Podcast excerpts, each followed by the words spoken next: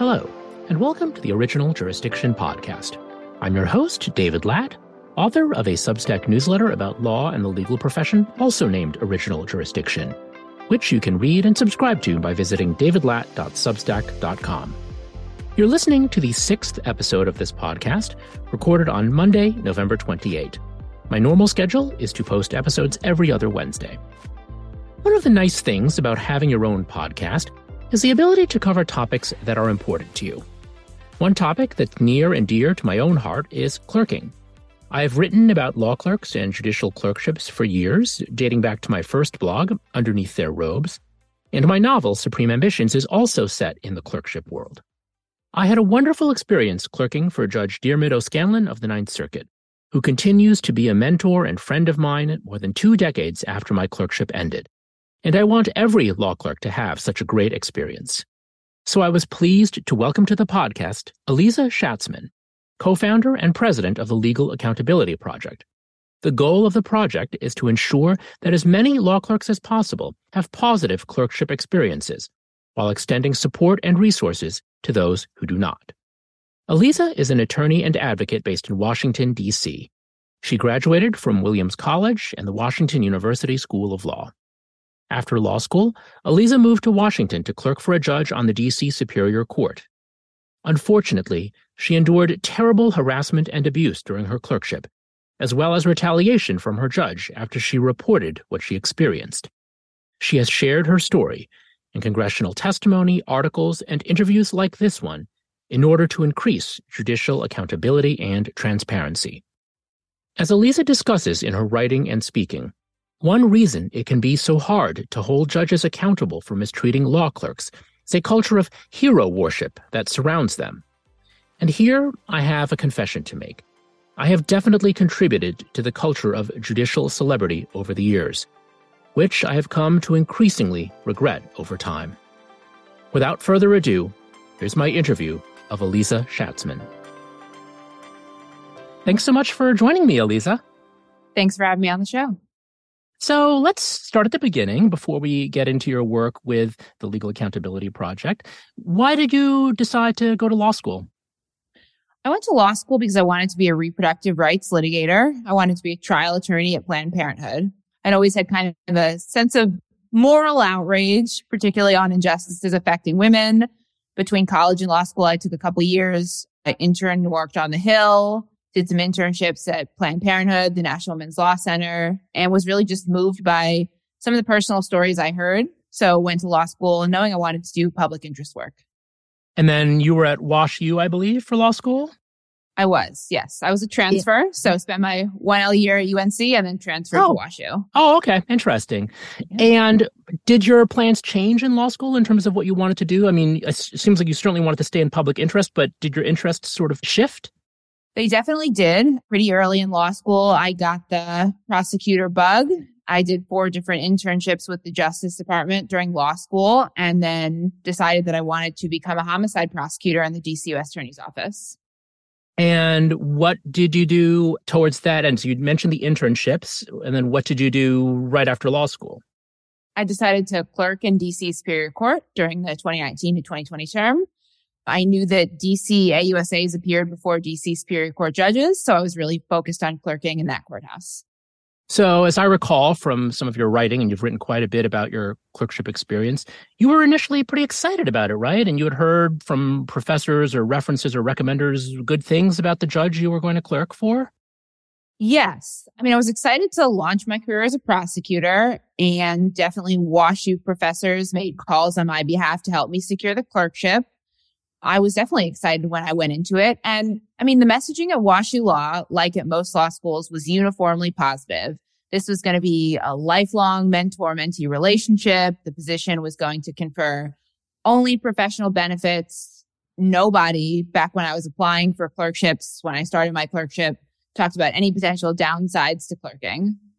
And of course, it's also good for the law schools, right? To send graduates into these prestigious positions. Indeed, it is. They report those clerkship numbers publicly in a variety of fashions. And especially with similarly ranked schools, it goes to their ability to get the most competitive applicants to law school and the best professors who come with their own clerkship networks and relationships with the judiciary. So the relationship between the judiciary and law schools is very closely intertwined in a way I don't think I fully realized until I started writing and speaking about this. That's so true. And I would also add, I think, I think applicants are much more savvy than, say, I was when I went to law school. I didn't even really know what a clerkship was, but I get calls every year from people who are thinking about law school, and a lot of them will ask, Oh, if I want a clerk, is this a good law school for that? I think people are more aware than they were maybe when you were in law school, and certainly when I was in law school, about just the value professionally and in terms of a credential of a clerkship. Definitely, definitely. I would caution that the law schools that report the highest number of clerks per year are not necessarily the ones most focused on ensuring a positive clerkship experience. And this is based on a lot of conversations with law schools, a lot of conversations with students. But yeah, there is a huge push toward clerking. And even now, I'm not dissuading anybody from clerking in the work I'm doing now. It's really about ensuring a positive clerkship experience. And that is different for every student. That is different for every applicant. There is no one size fits all model. And I remain concerned that law schools are just trying to funnel students into as many clerkships as possible. Yeah. I mean, weren't you told when you were applying to basically accept the first clerkship you were offered because this is such a plum position? I absolutely was. And there are still law schools that are giving that advice, which is bad advice. And some have backed off it in recent years, maybe because I'm poking at them and telling them to stop giving that advice. Yeah, I was told to apply broadly, meaning across the US, across the political spectrum, except the first clerkship I was offered. I did all those things. I should not have done those things, but I did. so now that brings us to your clerkship in uh, DC Superior Court. I think some of my or many of my listeners might be familiar with your experience. But for those who are not, can you talk about that?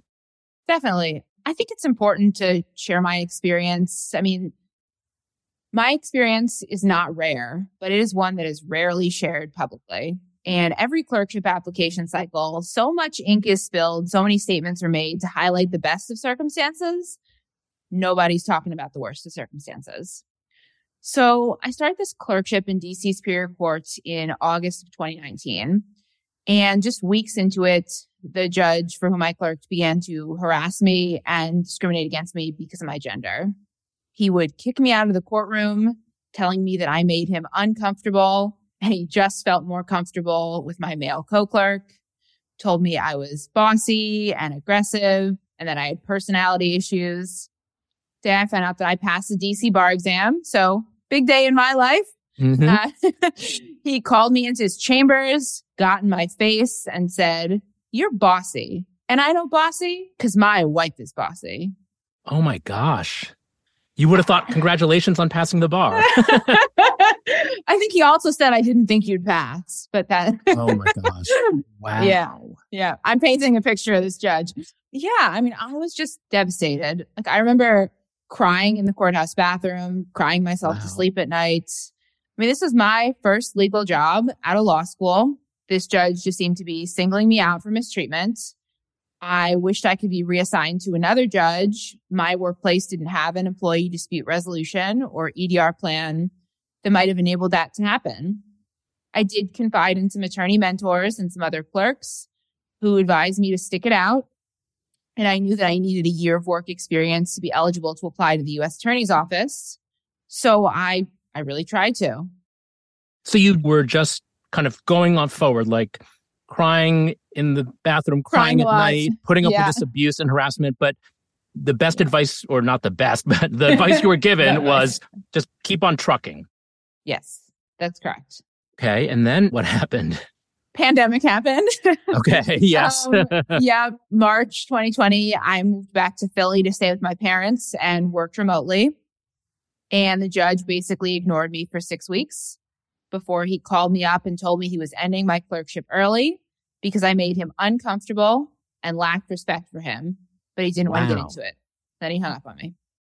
Oh my gosh. So he did that just fired you over the phone. Wow. Yep. Yep. Did not even give you the courtesy of, you know, meeting in person. And nope. also, I think you mentioned in the lead up to this, I think in one of the pieces you wrote, like, weren't you sending him things like orders and other things to look at and he like wouldn't respond to you, he would respond yes. to your co-clerk? Yes. That's yes. crazy. Yeah, it was pretty bad. And so I reached out to DC Courts HR and they said there's nothing they could do because HR doesn't regulate judges. Hmm. Judges and law clerks have a unique relationship. And then they asked me whether I knew that I was an at will employee. yeah. So I reached out to my law school to WashU for, I don't know, support, advice. Yeah. And I found out the judge had a history of harassing his clerks, which law school officials, including several professors and the clerkships director, who still works there, knew about this at the time I accepted the clerkship, but decided not to share that with me. I guess because they wanted another WashU law student to clerk. Wow. Now, this is something we'll return to, but I'm curious when you were applying for clerkships, did you have any access to evaluations or reports about this judge in the WashU clerkships office that might have told you about these bad experiences? I did not. WashU does not conduct a post clerkship survey. At the time, I did not even know whether they had a list of former clerks who clerked for this judge or others. So they are far behind others in the T20 in this regard. Okay. Wow. Because I remember when I was at Yale, there were lists of these clerks, former clerks to different judges. You could look them up. And there were evaluations. And I think we'll return to this. The evaluations were almost uniformly positive because anyone yeah. could walk in and look at them. And if you wrote a scathing report, you know, that probably would not be a great thing. But they were there. And I remember sometimes you could kind of read between the lines, I think, and maybe you could detect something less effusive, but they were mostly positive. Yep. Yep. Your alma mater might push back on that, but you're correct. Most of the reports are positive. Yes. okay. No, fair enough. Back to where you've been left in this process, and. HR says they can't help you, and your law school can't help you. What did you do next? So I reached out to some other DC judges who connected me with the commission where I ultimately filed my judicial complaint. So I wrote it, but I wanted to wait to find a new job because I was worried the judge would retaliate against me. It took me about a year to get back on my feet, secured my dream job in the DC US Attorney's Office, and moved back to DC in the summer of 2021, intending to launch my career as a prosecutor. And I hoped kind of put all this behind me I had not been in touch with the judge and I was hoping to move forward. And I think he had said at some point to you that he would give you a neutral reference if asked. Yes. Okay. Yes. And then, so you're at the U.S. Attorney's Office. Is, is your dream job? This is what you had wanted to do in law school. This is why you clerked for the D.C. Superior Court to get this job. So it seems like everything is going great, right? for a couple of weeks, security clearance seemed to be taking a little bit longer than it should have, which was a red flag. But I was two weeks into training. I already started working there. They'd given me all the materials and I received some pretty devastating news that really altered the course of my life. I was told the judge had made negative statements about me during my background investigation, that I wouldn't be able to obtain a security clearance, and that my job offer was being revoked. Wow. And then mm-hmm. what, what did you do next? Do you have any ability to push back or explain or say, look, this was just a really biased and unfair review or assessment? I called HR, I called management at the DCUSAO, and they said there was nothing they could do, that the decision was final. I absolutely tried to explain. I cried on the phone. I ultimately filed a FOIA request, which was denied in full even though it was a reference about me that led to the denial of my security clearance. Um, I actually was offered the opportunity a couple days later to interview for another job with that office. And then they revoked that too, based on wow. the judge's same negative reference. So at this point, I was two years into my legal career. This judge just seemed to have enormous power to ruin my reputation and destroy my career. So filed a judicial complaint with the DC Commission on Judicial Disabilities and Tenure. That is a regulatory body for DC judges. I hired attorneys and in the summer and fall of 2021 participated into the investigation into the now former judge. And we were partway through that when I found out separately the judge was on administrative leave pending an investigation into other misconduct at the time he had filed this negative reference but the USAO really was not alerted to the circumstances surrounding that negative reference. until January 2022, when pursuant to the terms of our private settlement agreement, separate from anything the judiciary can or would do for a law clerk, the former judge issued a clarifying statement addressing some, but not all of his outrageous claims. But by then the damage had been done. It had been way too long. And I was pretty much blackballed from what I thought was my dream job. Wow. Now, I think you wrote at some point that you did see some of the content of the negative reference. How did you get that? You mentioned your FOIA request was denied. I have a copy of the negative reference. I do have it. Wow. Uh, okay. Through private settlement negotiations between my attorneys and the then judges. I am enormously grateful for everything my attorneys did for me. Were it not for them, I would never have seen this outrageous negative reference. And most law clerks in my position are not fortunate enough to be able to hire attorneys to pursue this type of a claim. So I'm just curious, this is maybe a little bit of a digression, but whom did you hire? It's not really like clerkship abuse is a practice area. So did were these employment lawyers? Did they have experience with the judiciary? How did you even know where to turn? Great question. I found my attorneys through a high profile person in the movement to prevent harassment in the judiciary. She let me use her name, gave me a list. I started calling through it. Yeah, it was a large employment litigation shop that does this type of work. I mean, not this type of work specifically, but they were fantastic. I'm really okay. grateful for them. So you reached an agreement with the judge. Were you then able to move on with your life professionally? What happened after that? Sort of. So I agreed not to identify the judge by name. That is why I refer to him as the former judge. He agreed to issue a clarifying statement to the USAO addressing some of the claims in the reference. I reapplied to the USAO, but they definitely do not want anything to do with me. Wow. Um, so found a new job as a family law attorney and thought I would pursue that work. But during the summer when I was going through the judicial misconduct investigation, I became aware of the Judiciary Accountability Act or JA, which is legislation that would extend Title VII protections to judiciary employees, including law clerks. Currently, folks like me cannot sue our harassers and seek damages for harms done to our lives. So reached out to a bunch of House and Senate offices involved with that bill to share my story, advocate for the legislation, advocate for an amendment to cover the DC courts, which are Article 1 courts and are currently not covered under the bill. And then a House Judiciary hearing occurred in March of 2022, and I was invited to submit written testimony advocating for the bill, sharing my story. And then I kind of got involved in the weeks and months following that in some like further advocacy work around these issues, eventually launched the nonprofit in June. So I would recommend to people that they check out your testimony. I will put that in the show notes. It's just very powerful. It's very detailed. It identifies the problem and talks about the possible solution. In a nutshell, you talked a little bit about it just now, but what would the Judiciary Accountability Act do? Yeah. So the JA HR 4827 and S2553 is such important legislation. It would extend Title VII protections to judiciary employees, including law clerks and federal public defenders. But it would do a lot of other important things too. It would clarify that Title 28 of the U.S. Code, which defines judicial misconduct, includes discrimination, harassment, retaliation. Currently doesn't even say that.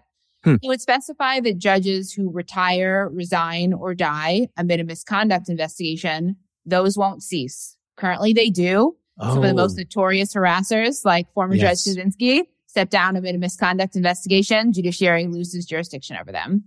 Wow. Um, it would also standardize employee dispute resolution or EDR plans in the federal courthouses.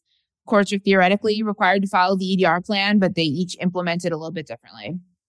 And then it would also impose some really important data collection requirements on the federal judiciary requiring them to collect and publicly report the results of a workplace culture assessment. They have been just notoriously unwilling to do that until very recently. It would require some kind of more transparency around the judicial misconduct complaints. When a judge is adjudicated to have committed misconduct currently, if you go on the U.S. court's website, their names are redacted. They are not searchable. It would increase transparency in that and would also require the judiciary to report data on the lack of diversity in law clerk and federal public defender hiring. I think the real dearth of data in these spaces has allowed judges to get away with misconduct for decades. No, absolutely. I think this legislation seems like a very important part of the solution. Was your suggestion that it be amended to include DC Superior Court and similar courts accepted? Is that now part of the proposed legislation? So it's not yet. I think a Senate hearing would help to kind of revisit this and other issues. It's definitely under consideration. I was told that it was more an oversight than anything else. So hopeful. And what is the status of the JA right now? And are you optimistic about its chances of passage? What are your thoughts? So it's kind of stalled in Congress. It has 26 co-sponsors in the House, one Republican, six co-sponsors in the Senate, no Republicans yet. But I think that really does not, I mean, I know that does not represent the broad swath of folks interested in this legislation. It really just needs some sustained attention and a Senate hearing. I always caution that we can't only talk about these issues when there's a flashy hearing. At the same time, I've been told that it would garner additional co-sponsors. So it's really important. You know, I think it is a bipartisan issue. Both Democratic and Republican judicial appointees harass their clerks. Both liberal and conservative clerks face mistreatment. The federal judiciary leadership is a weirdly powerful lobby and they are vociferously opposed to this bill. They have been since 1995 when Title VII was extended to the other two branches of Congress. I think it really just needs some sustained attention. I know Congress has a lot going on every year, but I'm going to keep poking at them about this bill, about a Senate hearing. It is so important. Law clerks absolutely cannot wait another year for these urgently needed reforms. I think it is so outrageous that law clerks are uniquely exempt from Title VII.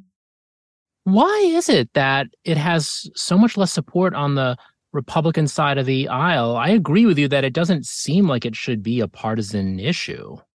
So I think it just doesn't have enough folks lobbying Republicans on the House and Senate Judiciary Committees right now, which was kind of part of the point of my article with the Harvard Journal on Legislation, the conservative case for the JA. Yep. I have been reaching out to Republican offices to talk about the bill, and they are receptive and interested. House Republicans during the March 2022 hearing seemed receptive as well, at least to the Title VII protections.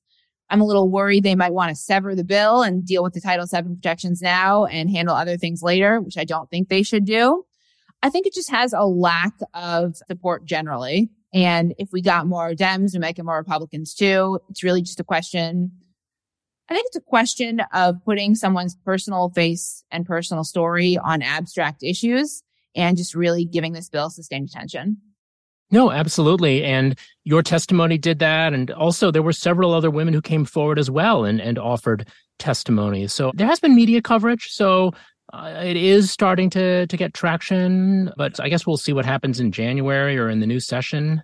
I think the lack of people willing to come out and speak publicly on this issue makes it more challenging because judiciary leadership likes to claim that these issues are not pervasive in the courts. And I think, you know, House and Senate Republicans, probably some House and Senate Democrats too, think similarly because there's just a dearth of folks willing to share their stories publicly. I mean, my story is definitely not rare, but it is certainly rarely shared. And there's just a real culture of fear and silence, one of deifying judges and kind of disbelieving law clerks. And I think we're in a better position now than we were in 2018 or 2020 when two previous hearings occurred on these issues. We still have a long way to go. So let me play devil's advocate. What do you say to arguments that the judge clerk relationship is this unique relationship and there are these duties of clerk confidentiality? There were certainly a lot of clerks who, for example, wanted to report allegations against Judge Kozinski, but they were worried about violating the duty of confidentiality.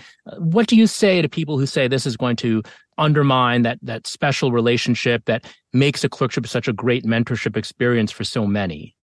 So the judiciary has taken some steps to clarify that the duty of confidentiality does not deal with workplace issues and that anybody who is mistreated can and should report that. Perhaps it is a unique relationship, but I think that a clerkship should be considered a job like any other and the judges should be considered employers running a small workplace. I think what makes it a unique job is that judges have outsized influence over their former clerks' lives, careers, and reputations. And that this first legal job for many folks has outsized influence over their future career success, which I think makes it particularly important that we address these issues and particularly important that the next generation of young attorneys are protected from mistreatment. And I think another point you've made in your writings is at least the Article 3 judges, this is life tenure. So, in some ways, they have even more protection than members of Congress or the president. They're not responsible to the voters. And also, they're, they're in some ways more low profile, even if there's a kind of hero worship or celebrity worship of judges. At the end of the day, they're not as famous as, say, U.S. senators. And so they can probably get away with a lot more, I would guess.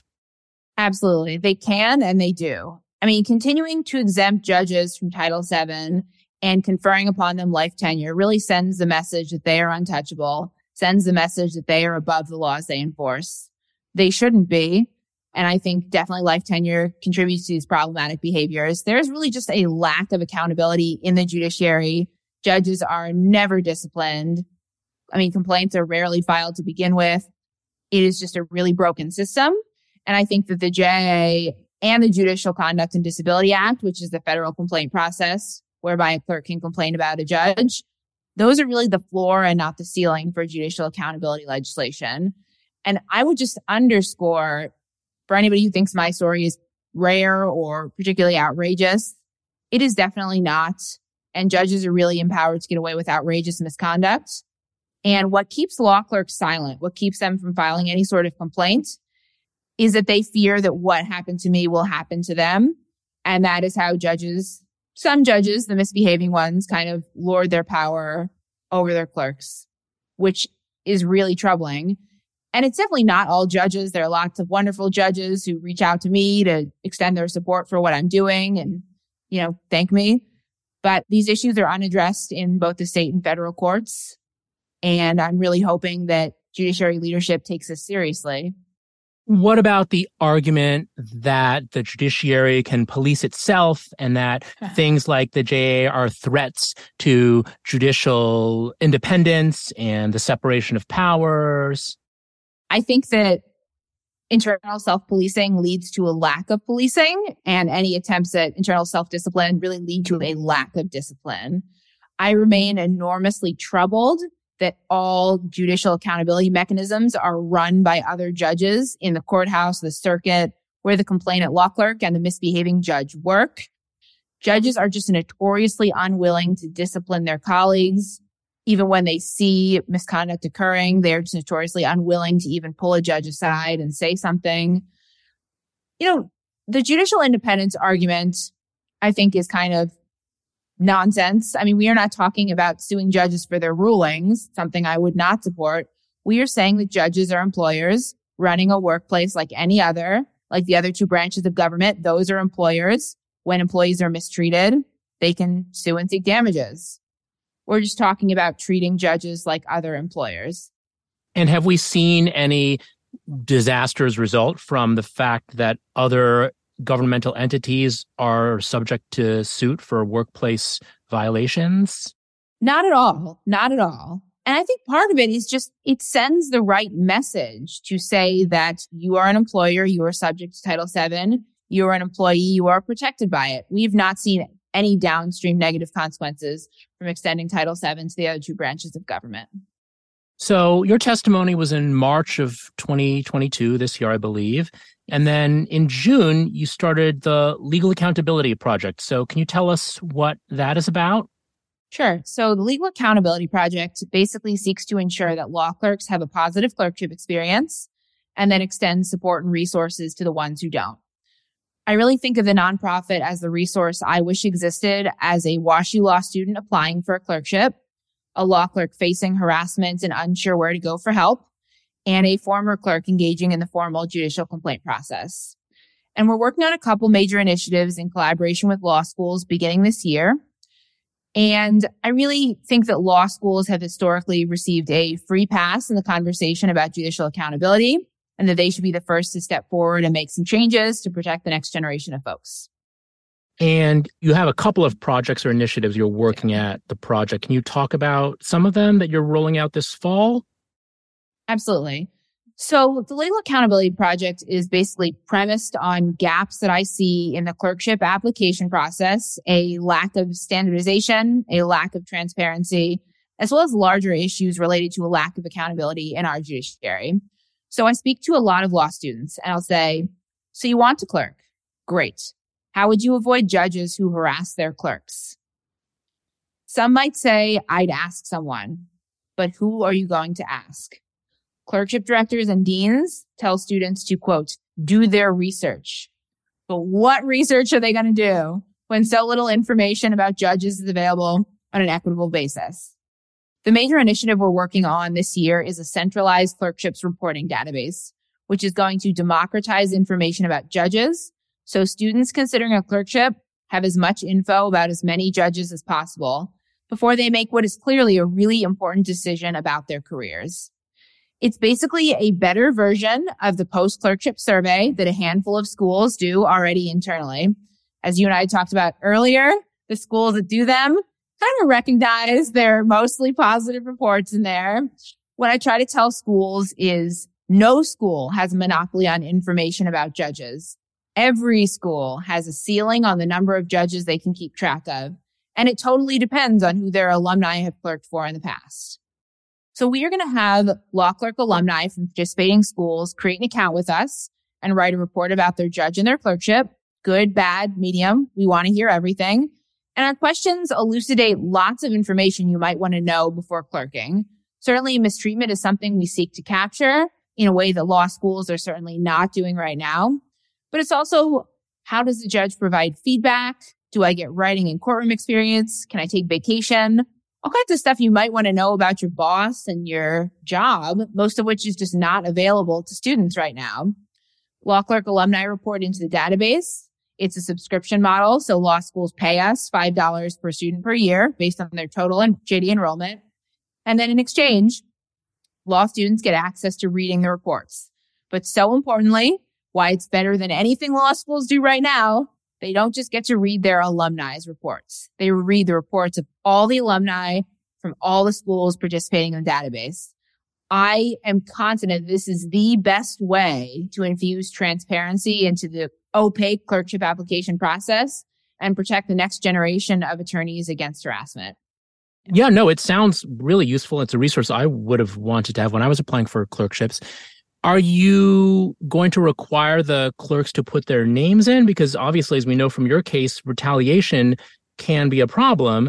But if the clerks aren't anonymous, is there a fear of false reports? And what about if students want to get in touch with somebody for further discussion? So I guess that's my question. Are, can people be anonymous?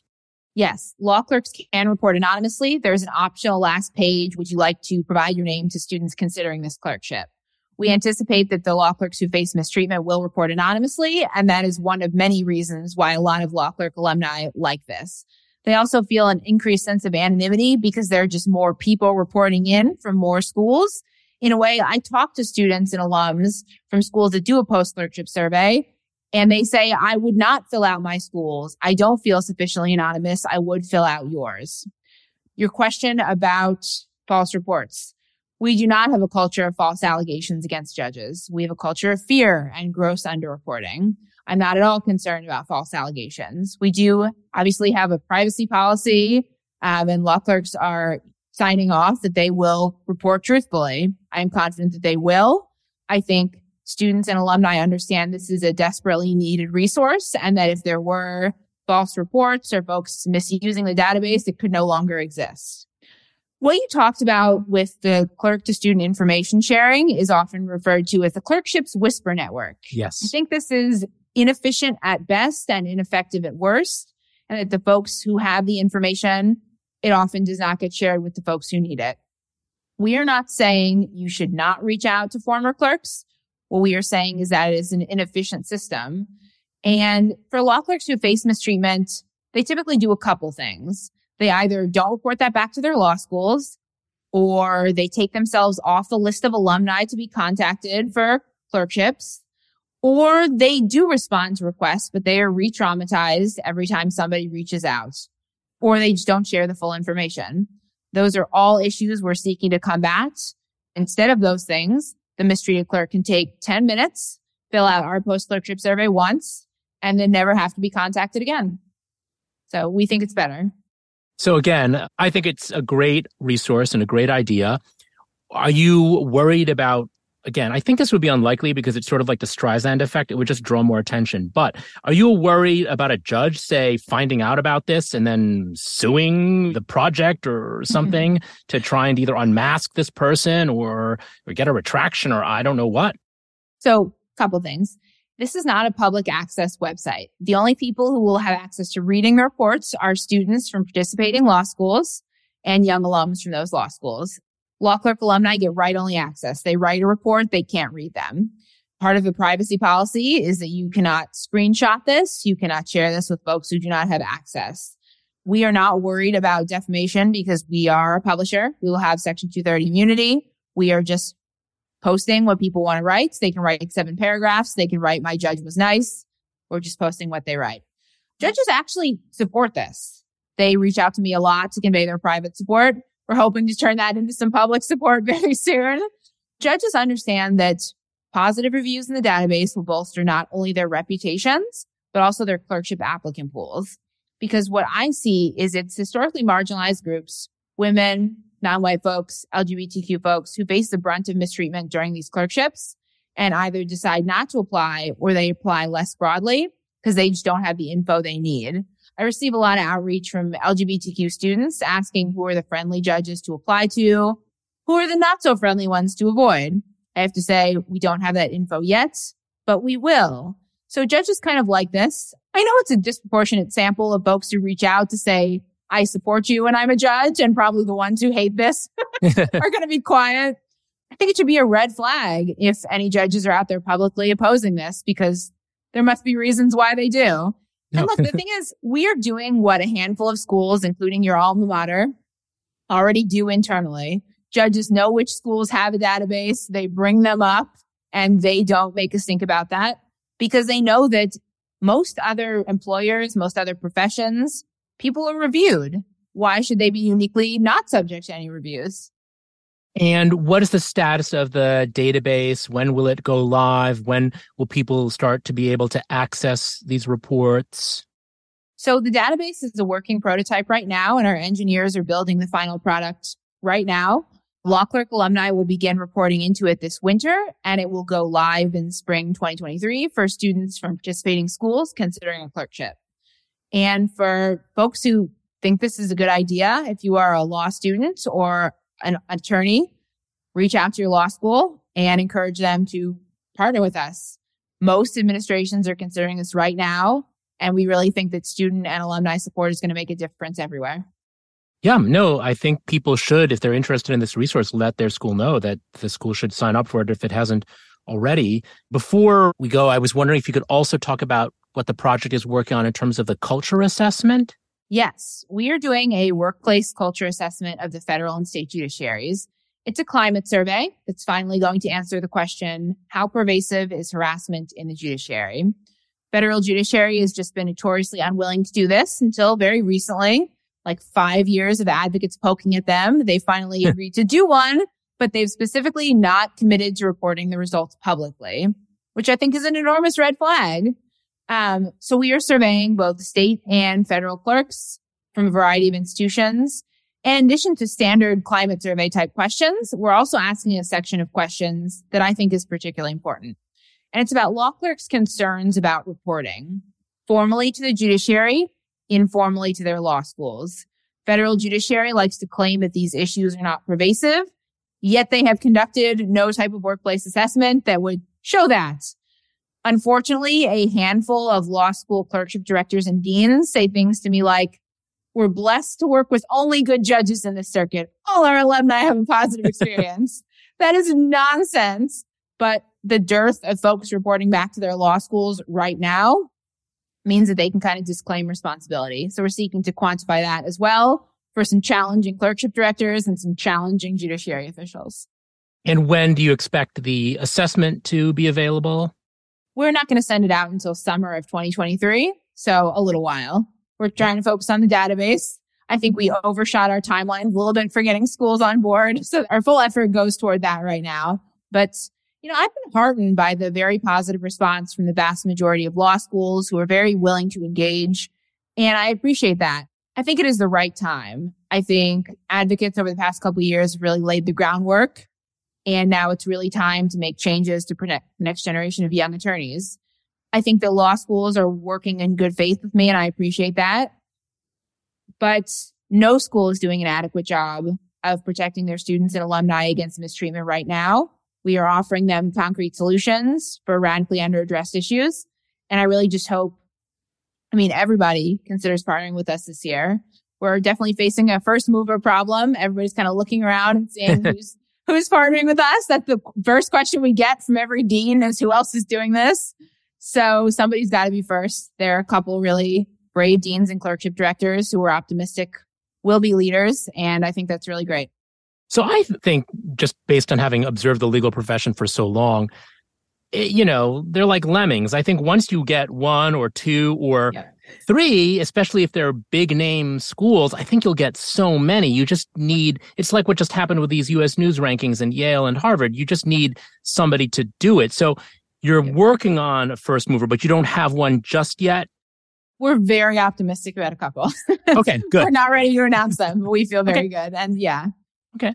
Well, in closing, Aliza, I'm so thankful for your time and your insight. For people who want to reach out to you to help out with a project or to tap into resources, what's the best way for them to either contact you or get in touch with the project? Yeah, our website is legalaccountabilityproject.org and my email is aliza.shatzman at legalaccountabilityproject.org. I receive a lot of outreach from current and former clerks. I always appreciate that. Please reach out, learn more, support us. We're recording this the day before Giving Tuesday, so a good time to support us. Um, yes, yeah. you're a 501c3, right? We are working on it. Yes. Okay. Fair enough. Exactly. we will be in a few weeks. Excellent. well, anyway, thank you so much for your time, your insight, and all of your work that you're doing on these very important issues. And I think a lot of us really appreciate what you're doing, Aliza. Thank you. Thanks again to Aliza, who is doing very important work. Reasonable minds can disagree on the details of specific reform proposals, but everyone who cares about the judiciary should care about the workplace treatment of law clerks. As always, thanks to Tommy Herron, my sound engineer here at Original Jurisdiction, and thanks to you, my listeners and readers, for tuning in.